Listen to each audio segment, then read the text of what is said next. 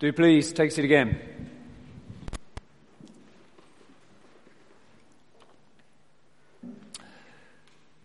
So, there we are at the, uh, at the church council meeting on Thursday evening this week, um, doing um, what has the potential to be a pretty dull little exercise in approving all of the policies uh, that, um, uh, that a church needs these days. Um, data protection policy, um, health and safety policy, uh, safeguarding policy, um, a, a, food hygiene policy. Um, and, you know, they're all important, but sometimes they can be a little bit dull. But then, excitingly, we get to the terrorism evacuation policy. Now, there's a cracker, isn't it? Um, how about that? So, um, it goes like this. In the event of a terrorist incident, the advice from NACTSO, prizes for knowing what NACTSO stands for?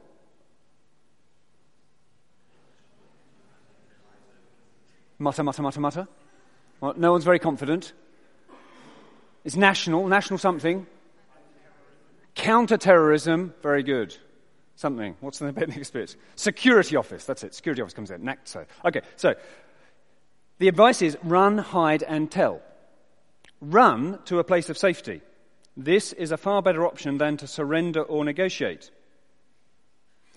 If there's nowhere to go, then hide. It's better to hide than to confront. Remember, turn your phone to silent and turn off vibrate. Barricade yourself in if you can. Then finally, and only when it is safe to do so, tell the police by calling 999 bit unnerving, isn't it? Uh, the advice that, that, that adds that if you can't hide and you can't calm the terrorist down by asking him to pray for him or get him a glass of water, then your last resort is to fight. So there we are. Now you know. All of which left me wondering what I would do if said terrorist incident occurred. Because, of course, in my fantasy level, um, I, I would love to think that I would be the hero of the moment, that I would calmly oversee an evacuation, cunningly distracting the terrorist at a crucial moment, or better still, that I would seize his semi automatic weapon as he came up the top of the stairs um, and disable him instantaneously, becoming a hero and saving hundreds. I suspect that I would probably just freeze like a rabbit in the headlights um, and do absolutely nothing of any use whatsoever, um, truth be told. How do you think you react in the face of threat? What do you do when trouble comes? When suddenly you feel yourself enormously vulnerable uh, and in the face of great difficulty? Well, that is the issue that was facing the people of God uh, in Isaiah uh, chapter 30, uh, which is where we are landing today. Um,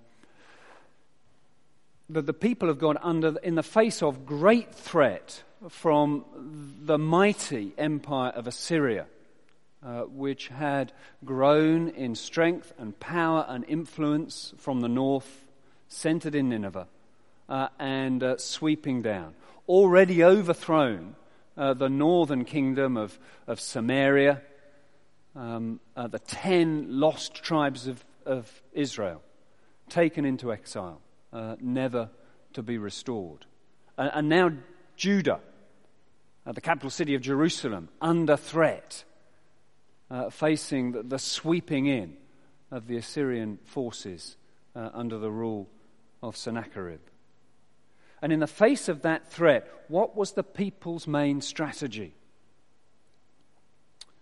Well, as we are going to see as I read from uh, chapters 31 and, uh, 30 and 31 now, their main strategy was to, to turn to Egypt, uh, to, to, the nation to the south, to forge a, a military and political alliance uh, with, uh, with Egypt in the hope that their joint forces would somehow be able to stand in the face of the invasion from the north. But uh, as we're going to see, it is a folly. Not just a military or political folly, but it's a spiritual folly. And these chapters, therefore, invite us to ask a similar sort of question of ourselves. The people of God in Isaiah's day believed that security was to be found in Egypt in the face of threat. Where do you and I believe security is to be found? In whatever threat we are facing now or we might be facing in the future. Where do we go to make ourselves safe? Uh, so, as I read um, a long extract, I'm going to read um, uh, two whole chapters. Um, as I read, I, I'd like you to be sort of noticing the character of this rebellion, because that's what it is. To turn to Egypt is a rebellion against God. God should be their God, and they are looking elsewhere for security. So, look for the character of the rebellion, then, then look out for the consequences of the rebellion and then finally, look for the alternatives that Isaiah presents uh, to rebellion. Okay. Um, so, we're going to pick it up in uh, chapter 30. Um, why don't I pray for us for this long reading that we make sense of it together? Uh, Father God, um, we, we, dive back two and a half thousand years um, to a situation so utterly different uh, to ours today. Uh, but our prayer is that the spiritual significance uh, of this will be clear to us um, and will seem important to us and will drive us uh, to uh, a new understanding, uh, but still more importantly, um, a new way of living uh, because of what we read here. And we pray it in Jesus' name. Amen. So, chapter 30 uh, of Isaiah, page 714. Woe to the obstinate children, declares the Lord, to those who carry out plans that are not mine, forming an alliance, but not by my spirit, heaping sin upon sin, who go down to Egypt without consulting me, who look for help to Pharaoh's protection, to Egypt's shade for refuge. But Pharaoh's protection will be to your shame Egypt's shade will bring you disgrace. Though they have officials in Zoan and their envoys have arrived in Hanes, everyone will be put to shame because of a people useless to them, who bring neither help nor advantage, but only shame and disgrace. A prophecy concerning the animals of the Negev. Through a land of hardship and distress, of lions and lionesses, of adders and darting snakes, the envoys carry their riches on donkeys' backs, their treasure on the humps of camels, to that unprofitable nation, to Egypt, whose help is utterly useless. Therefore, I call her Rahab the Do Nothing Go now, write it on a tablet for them. Inscribe it on a scroll, that for the days to come it may be an everlasting witness. For these are rebellious people, deceitful children, children unwilling to listen to the Lord's instructions. They, they say to the seers, See no more visions. And to the prophets, Give us no more visions of what is right. Tell us pleasant things, prophesy illusions. Leave this way, get off this path, and stop confronting us with the Holy One of Israel. Therefore, this is what the Holy One of Israel says. Because you have rejected this message, relied on oppression, and depended on deceit, this sin will become for you like a high wall, cracked and bulging, that collapses suddenly in an instant. It will break in pieces like pottery, shattered so mercilessly that among its pieces not a fragment will be found for taking coals from a hearth or scooping water out of a cistern. This is what the sovereign Lord, the Holy One of Israel, says In repentance and rest is your salvation, in, in quietness and trust is your strength. But you would have none of it. You said, No, we will flee on horses. Therefore, you will flee. You said, We'll ride off on swift horses. Therefore, your pursuers will be swift. A thousand will flee at the threat of one. At the threat of five, you will all flee away, till you are left like a flagstaff on a mountaintop, like a banner on a hill. Yet the Lord longs to be gracious to you. Therefore, he will rise up to show you compassion. For the Lord is a God of justice. Blessed are all who wait for him. People of Zion who live in Jerusalem, you will weep no more. How gracious he will be when you cry for help. As soon as he hears, he will answer you. Although the Lord gives you the bread of adversity and the water of affliction, your teachers will be hidden no more. With your own eyes you will see them. Whether you turn to the right or to the left, your ears will hear a voice behind you saying, This is the way, walk in it.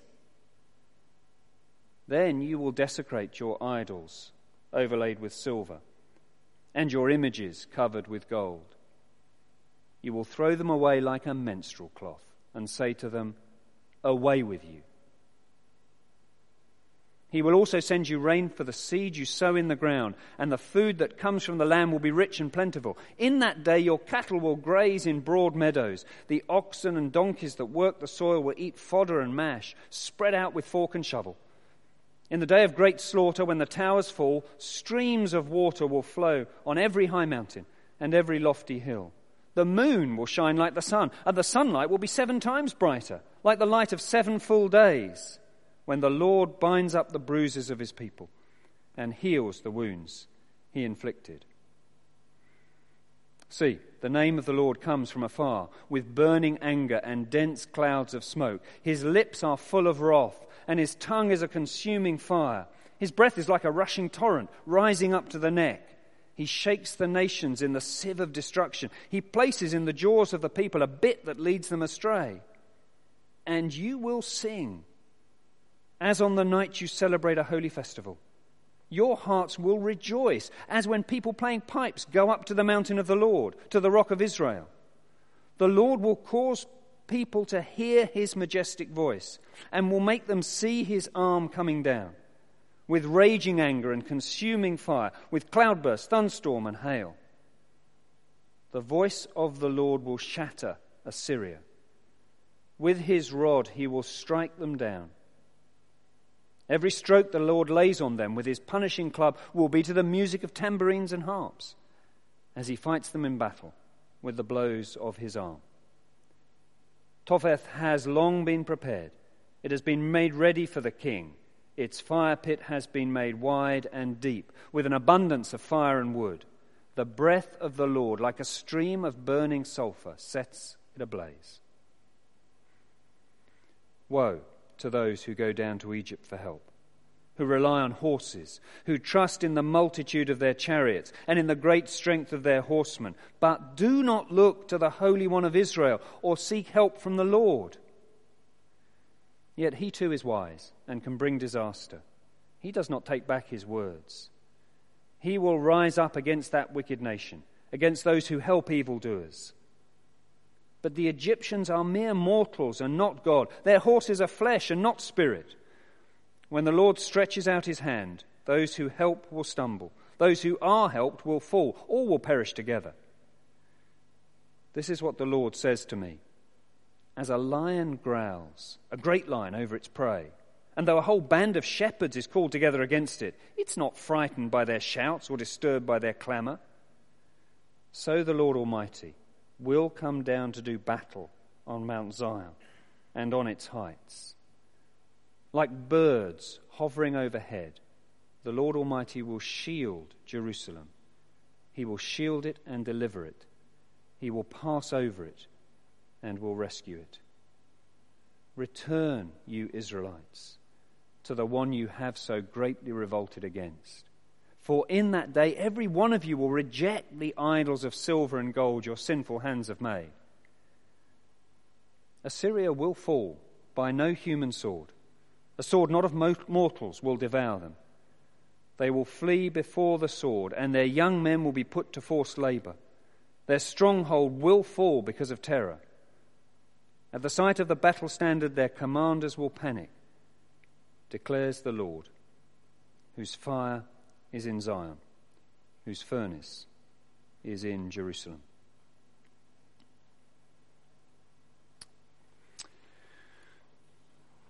We're going to look at, um, at, little sections, and I'm again, a bit like last week, going to annoy you by making you flick to and fro between the two chapters. Um, I want to give you a flavour of Isaiah's words um, uh, as we look at them. Uh, look at under those three headings. First, the character of this rebellion. Second, the consequences of the rebellion. And then third, the alternative uh, to this rebellion. It, it, it is easy, isn't it? I think. Um, to, to, to, kind of gaze back uh, these two and a half thousand years into history and find ourselves looking at this people of God and thinking, oh, silly people, why didn't they trust the Lord um, in the face of the Assyrian threat? Fancy going to Egypt, how daft. You know, you know and, and sort of get into our heads that you know, we would have done so much better. But of course, the reality is we, we don't do much better. All sorts of ways that we scuttle after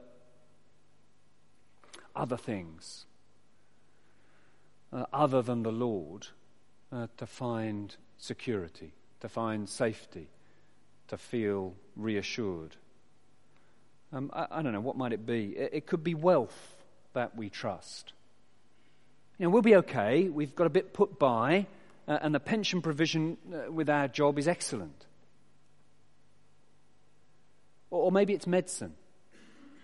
Don't worry, you'll be fine. It's amazing what they can do with these new treatments these days. Or our career.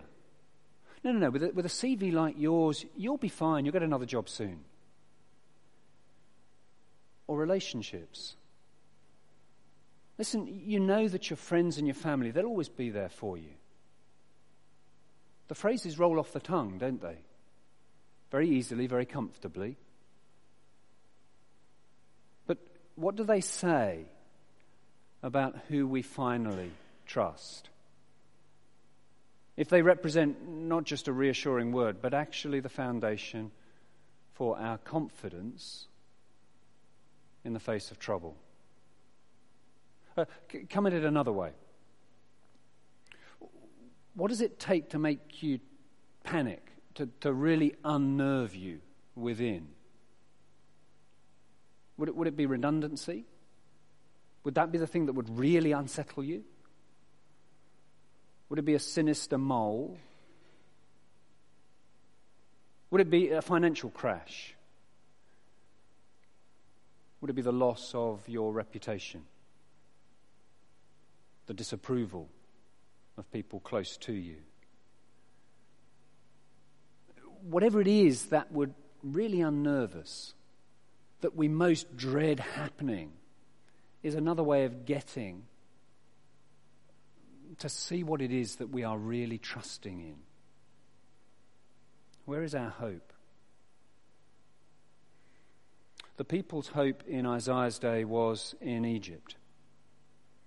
Start of our reading. Woe to that obstinate, woe to the obstinate children, declares the Lord. To those who carry out plans that are not mine forming an alliance, but not by my spirit, heaping sin upon sin, who go down to Egypt without consulting me and look for help to Pharaoh's protection, to Egypt's shade for refuge. And you get the sense that towards Egypt, all of their resources, all of their energies are poured in that direction. Uh, said in verse 6 of chapter 30, envoys are carrying the national treasures. You know, they're emptying the, the, the temple treasury to try and buy their way out of, uh, out of trouble.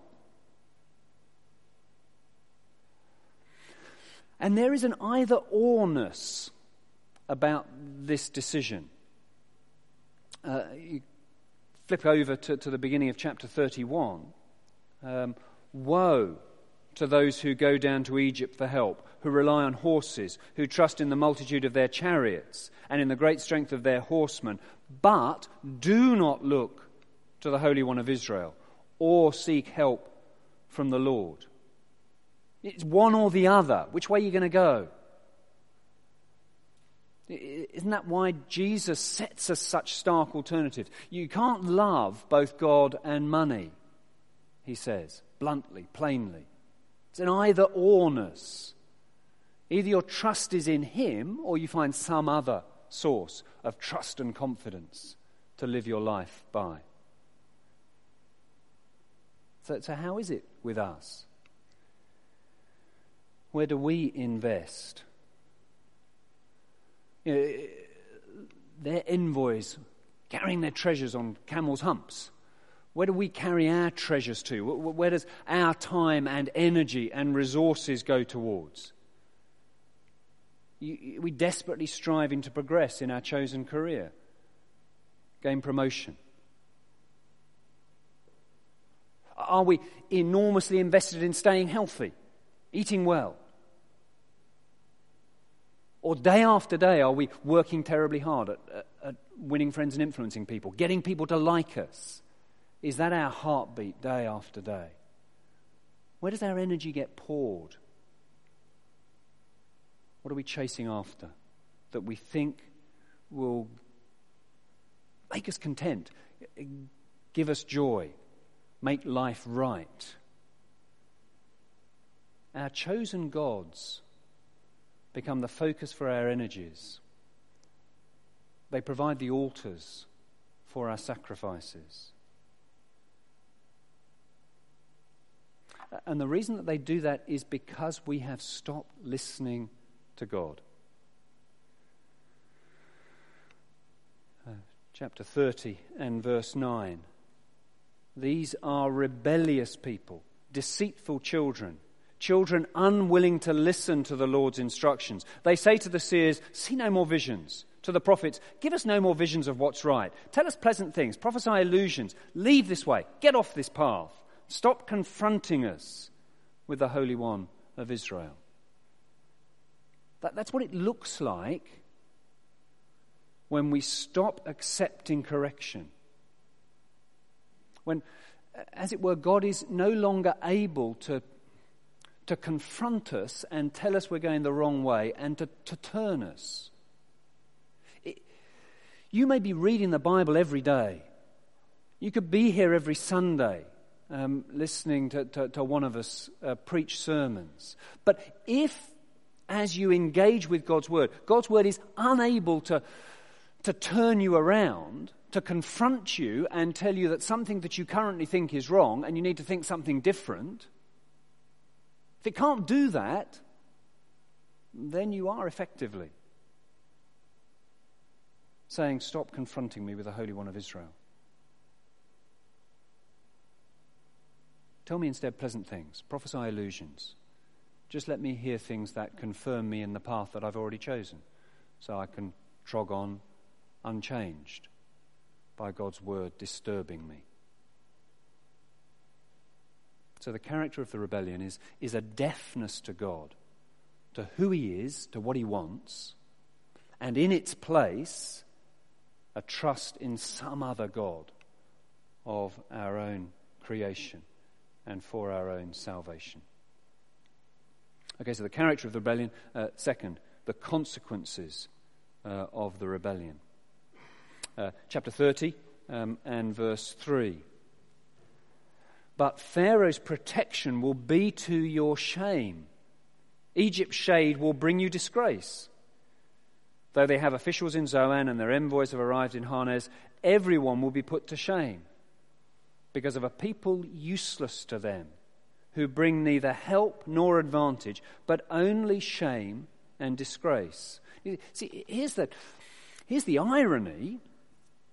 Isaiah's helping us to see that the gods that, that, that we look to and that we're so sure will protect us actually won't. Money promises us joy and contentment and security, but it's a lie. Like the great nation of Israel, it cannot deliver. We invest all our energies, verse 6, but it is to no profit, for the help of Egypt is utterly useless. Therefore, says Isaiah, I will call her Rahab the do nothing. Um, Rahab was the name of um, a kind of a mythical sea monster, um, a, a, picture of enormous power um, and, and strength and might. But in, in this sort of twist on the image, Isaiah says this is Rahab the do nothing. Not so much a, a, a mighty monster as a sort of feeble old woman, unable to accomplish anything. No power, no resources, no force, of no value.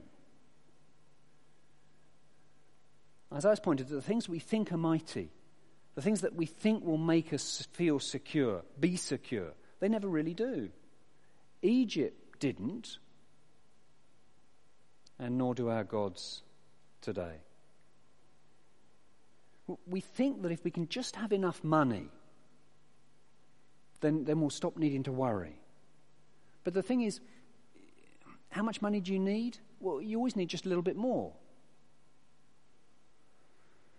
And the thing is that soon money is the thing that's worrying us. You know, are my investments okay? What about a financial crash? And how about the mortgage rates and the inflation? And how will I make sure that my investments, should I buy another house? Would that be a good idea? Is now the time to upsize? Soon our money is just consuming us, preoccupying our energies.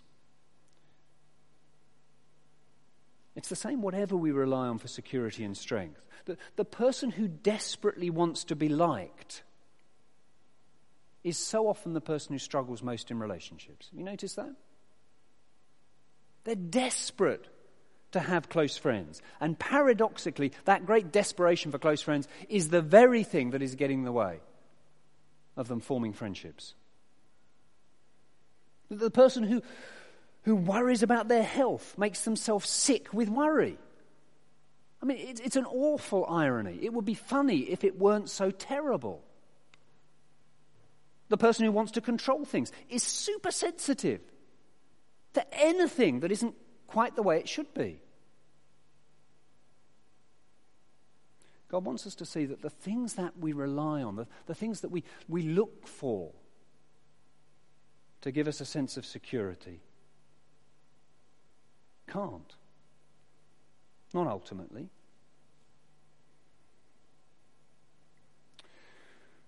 Look at chapter 30 and verse 12, where we see what it's like when we reject God and look to other things for salvation.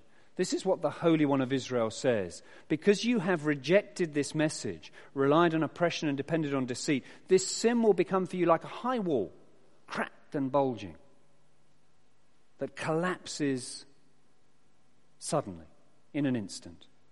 Break in pieces like pottery, shattered so mercilessly that among its pieces not a fragment will be found for taking coals from a hearth or scooping water out of a cistern. You catch the image? It's a sudden disaster. It's just sort of poised, this, this wall bulging, ready to go. And once it's gone, you can't even find anything useful within it, even to sort of scoop a few ashes out of your finished fire. Such ruin. They imagine, verse 16, that the, the, horses that they'd get from Egypt would help them flee to safety. But actually, they're the ones that are going to have to flee. It won't be them riding swift horses, but their pursuers who will be swift to destroy. And why is this? Well, it's because chapter 31, verse 3, it's because the Egyptians are mortal and not God.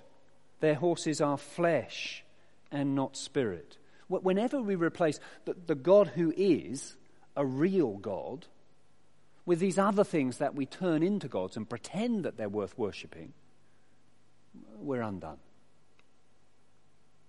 Left finally chapter 30, verse 17, like a flagstaff on a mountaintop, like a banner on a hill, lonely, alone, with ruin and devastation all around us. It's, it's pretty powerful, grim stuff. And you, you, a bit of you wants to say, oh, well, you know, this is what you expect from the Old Testament. You get all this fire and brimstone stuff. You know, it's all a bit grim, isn't it? You know, let's, you know, soon we'll be back in the New Testament, won't we? Uh, we'll soon have a bit more of that cheerful Jesus loves you stuff. And you can only say that if you've not read what Jesus teaches. Again and again, Jesus presses upon us that he will come back like a thief in the night. He says, Watch out, because I'll come at a moment when you're not expecting me. And if you're unprepared, if you're sleeping when I come, well, then there'll be wailing and gnashing of teeth. How many times in the gospel accounts do we get that language from Jesus? Now, the message of the certainty of judgment is strong and powerful right the way through the scriptures. So here's Isaiah's warning. If we go after the wrong gods, if we invest in the wrong salvation, then we need to know that it will not finally stand. A day will come when judgment will fall and we will be without hope because we did not trust in the one who could save us. Uh, and that's why wonderfully we need to land uh, finally uh, with the alternative. Um, it, it, Old Testament uh, prophets are confusing, aren't they? Um, maybe you are aware of the way in which, um, as, you, as you try and read an Old Testament prophet, you are doing something like gazing at a mountain range. Have you uh, had this analogy before? Um, helps a bit. Uh, if you've been up to the Lake District, um, you know, you're going to climb, um, I don't know, Scafell Pike or whatever, and you begin your walk, and in the distance you can see the peaks you're heading to. Um, and you begin to climb and you've got your eye on the peak. But as you approach it, you discover that that's not the peak at all. Um, and uh, into view comes another peak, which is much further on and much higher. And you think, oh, blow me. So you press on uh, and you head towards this second peak. Uh, and then as you approach that one, lo and behold, another peak appears beyond that, uh, which is sort of further away and higher. And so you press on all the way to the top of that third peak. And then finally you're at the top and it's cloudy, because uh, it always is in the Lake District. Um, but you have at least finally got to the top. Well, the Old Testament prophets are a bit like that. Um, you get sort of levels of fulfillment. Because there's a sense in which uh, this, the, the prophecy of Isaiah here was fulfilled in 701 BC. Assyria did invade. King Sennacherib sieged Jerusalem, but there was a mighty deliverance a great judgment fell on the, the army of Assyria. Um, and vast numbers of the Assyrian army died uh, in a single day. Uh, and King Sennacherib uh, retreated. Uh, Jerusalem was delivered, at least at that point. Um, the Babylonians came and got them uh, before too much longer. Uh, so, so, so, there's that fulfillment. But wind forward, and you can see a second fulfillment when Jesus comes and the kingdom breaks in as Jesus comes in the first century in Palestine. Uh, and we get another fulfillment. The, the king uh, that is mentioned at the beginning of chapter 32. See, a, a king will reign in righteousness. But then there is a third fulfillment on the day when Jesus returns. Uh, on the day, finally, uh, when eternity breaks in. Uh, then these images, powerful as they are, will be eclipsed by the reality, the spiritual realities of which they speak uh, in that final day, that mighty day, when God's judgment and his salvation fall side by side. So, as we close, um, we need to, to see the way um, in which our response to God needs to be shaped. Um, so let's do that by looking uh, at the language of, um, uh, of chapter 30 and verse 18. For, for, there we discover that, that God is a God who waits.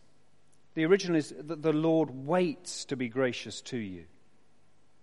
Um, and blessed, therefore, end of verse uh, 18 of chapter 30, blessed are all who wait for him. It, it's as if God is waiting for you. Will you, will you respond? Will you turn to him? Will you realize the folly of going after other gods? And will you finally decide, this is my God? I will go for him and him alone. He will rule me. And I become somebody who now waits for him and his deliverance. Will you do that? Well, verse 19, the next verse, tells us what that will look like. It will look like someone who cries to God for help. And when you cry, when you call to him, he will answer you.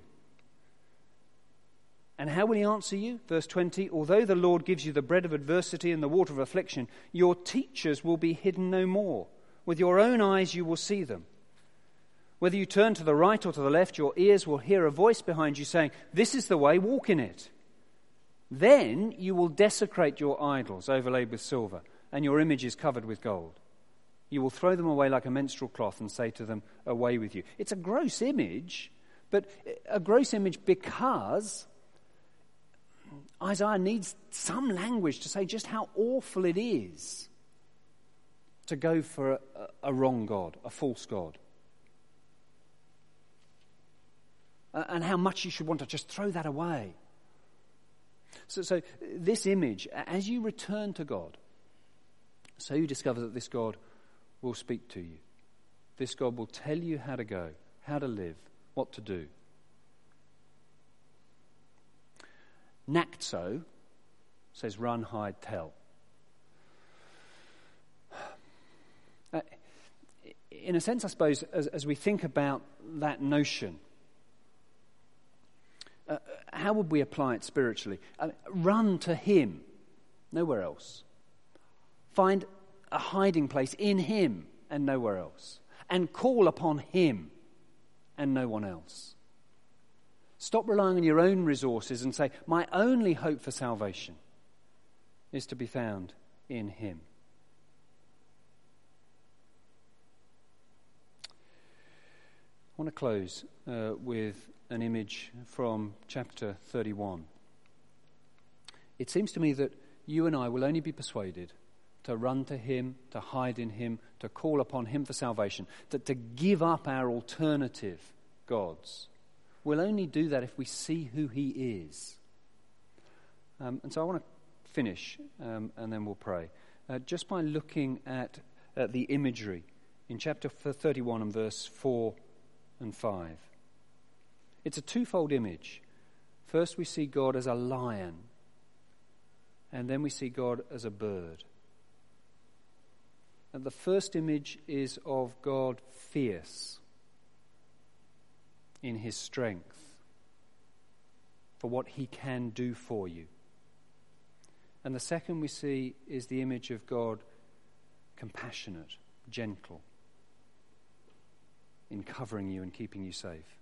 We need to know both of those things about God. To know that He alone is worth going to. Let me read these verses and then we'll finish. This is what the Lord says to me.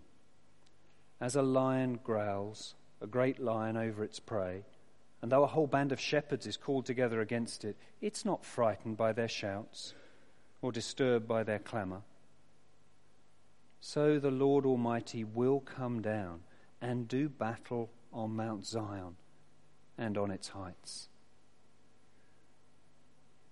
Like birds hovering overhead, the Lord Almighty will shield Jerusalem. He will shield it and deliver it. He will pass over it and will rescue it. Return,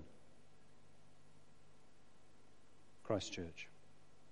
Return, you Israelites, to the one you have so greatly revolted against. For in that day every one of you will reject the idols of silver and gold your sinful hands have made. Father God, please uh, persuade us of your character, your greatness, your glory, your strength, your goodness, your kindness. So enable us to see Jesus Christ his purity, His love for us, His inexpressible grace in going to the cross in our place. Enable us to, to so see you with spiritual eyes that any other source of devotion uh, we will set aside in order that we might be devoted to you. Uh, please uh, grant this uh, so that we might live as those who are wholeheartedly devoted uh, to you, our great King and our great God. And we ask it in Christ's name. Amen.